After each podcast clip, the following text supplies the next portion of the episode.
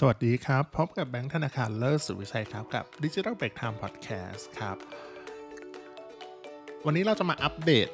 เรื่องเกี่ยวกับ e-commerce แพลตฟอร์ม นิด ๆ หน่อย ๆ ครับมาไม่ใช่เรื่องใหญ่มาก คืออันเนี้ยมันเหมือนใช้มาตั้งแต่ต้นปีแล้ว มันคือ Auto Shop Ad จาก s h อ p e e ครับว่าเฮ้ยมันคืออะไรใช้ดีไหม แล้วก็มันเป็นรูปแบบโฆษณาแบบ ใหม่ที่ Shopee เพิ่งเพิ่ง launch มาเมื่อไม่นานนี้เอง แต่ว่าส่วนตัวได้ลองใช้แล้วแล้วรู้สึกว่าเออมันใช้งานค่อนข้างดี แล้วก็ใช้งานง่ายด้วยก็เลยแบบเออจะมาเผยแพร่ตรงนี้ให้ทุกคนได้รู้กันเนาะโอเค เรามาอธิบายก่อนว่า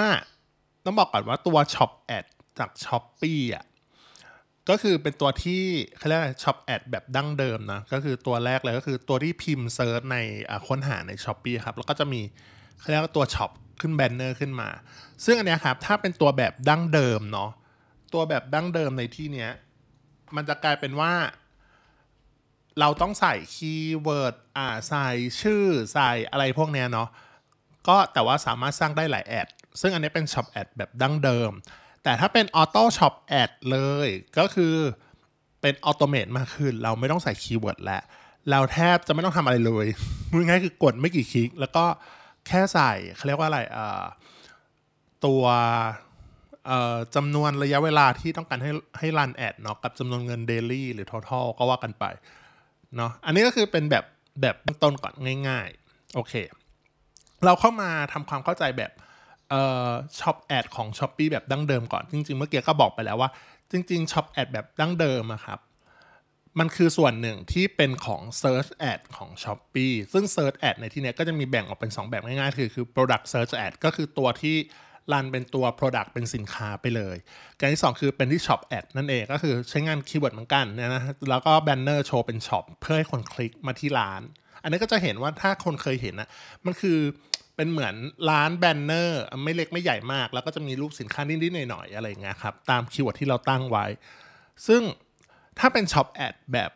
ดั้งเดิมเลยเนาะที่เราต้องใส่อะก่อนที่เราจะ set ad อะคือเราต้องใส่รูปโปรไฟล์เลือก landing page ให้เลือกไปที่หน้า shop หรือ shop category ใส่ tagline ใส่ keyword แล้วก็พร้อมราคา bidding ด้วย แล้วก็สุดท้ายเลยระยะเวลาของแคมเปญแล้วก็จำนวนเงิน ซึ่งเนี้ย detail มันเยอะนะดูเหมือนประมาณว่าโหกว่าจะทำได้เนี่ยใส่ตั้งสี่ห้าอย่าง แล้วก็ต้องใส่ราคา bidding ด้วย ซึ่ง จากที่บอกเราเคย run Shop Ad แบบดั้งเดิมมาแล้วอะแน่นอนว่ามันก็ run ได้ค่อนข้างโอเค แล้วก็จะดีขึ้นมาก ๆ โดยเฉพาะ double day mid-month แล้วก็ payday ด้วย ซึ่งแน่นอนว่ามัน run ได้ดีพอควร แต่ก็ใช้ cost ประมาณหนึ่งนะ แล้วก็แต่พอเป็น Auto Shop Ad แบบใหม่เลยแบบใหม่แบบสับ ในที่นี้ก็คือ เราอะ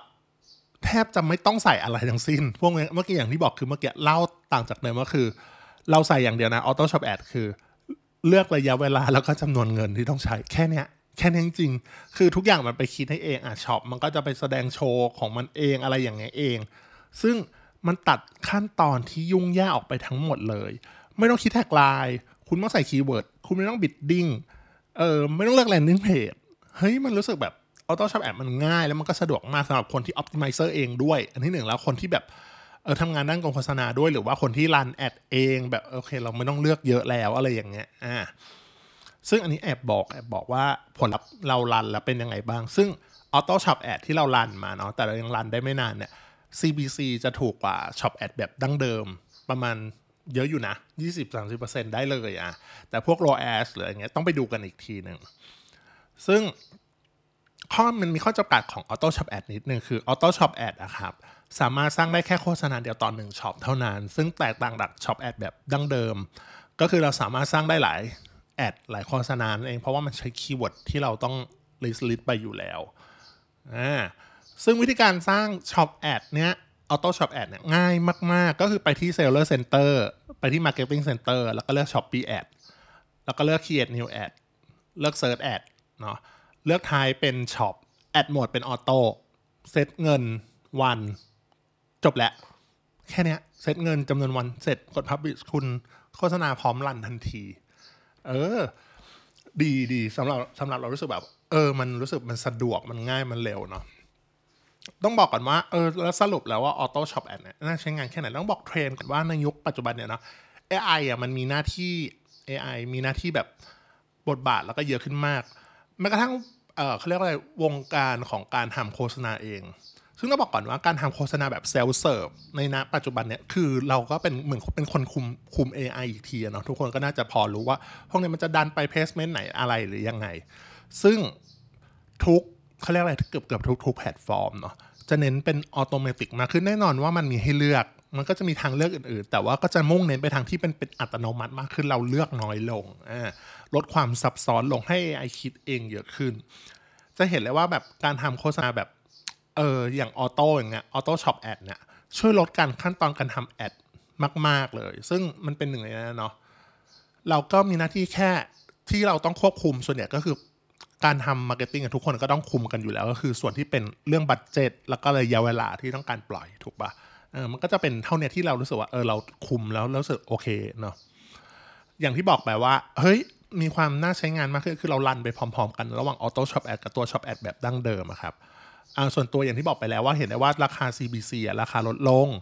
เออค่อนข้างโอเคเลย แต่ในระยะยาวเนี่ยเราต้องมา compare กันทีในระหว่าง ROAS อ่าพวกสินค้าที่ขายได้หรืออะไรอย่างเงี้ยเนาะแต่ข้อดีอย่างที่อย่างที่บอกไปอย่างอื่นแล้วก็จะมีพวก set up ง่ายเร็วสะดวกอะไรอย่างเงี้ยครับ เออมันเหมาะกับคนที่เฮ้ย run Shop Ads มาแล้วเอออยาก run Auto Shop Ads ไปพร้อมๆกันรู้สึกโอเค มันก็ควรจะไปด้วยกัน แต่ว่าคนที่ยังเคยใช้ Shop Ads เลยจะมาลองใช้ Auto Shop Ads ก็ดีเหมือนกันเนาะโอเค วันนี้เรามาอัปเดตกันเร็วๆ เท่านี้ก่อนครับ ใครมีแบบโฆษณาทำแล้ว อันเนี้ย Auto Shop Ads แล้วดีไหมเป็นยังไงอะไรอย่างเงี้ยเออลองแล้วก็มาคอมเมนต์กันได้นะ โอเคสำหรับวันนี้ขอบคุณมากครับ สวัสดีครับ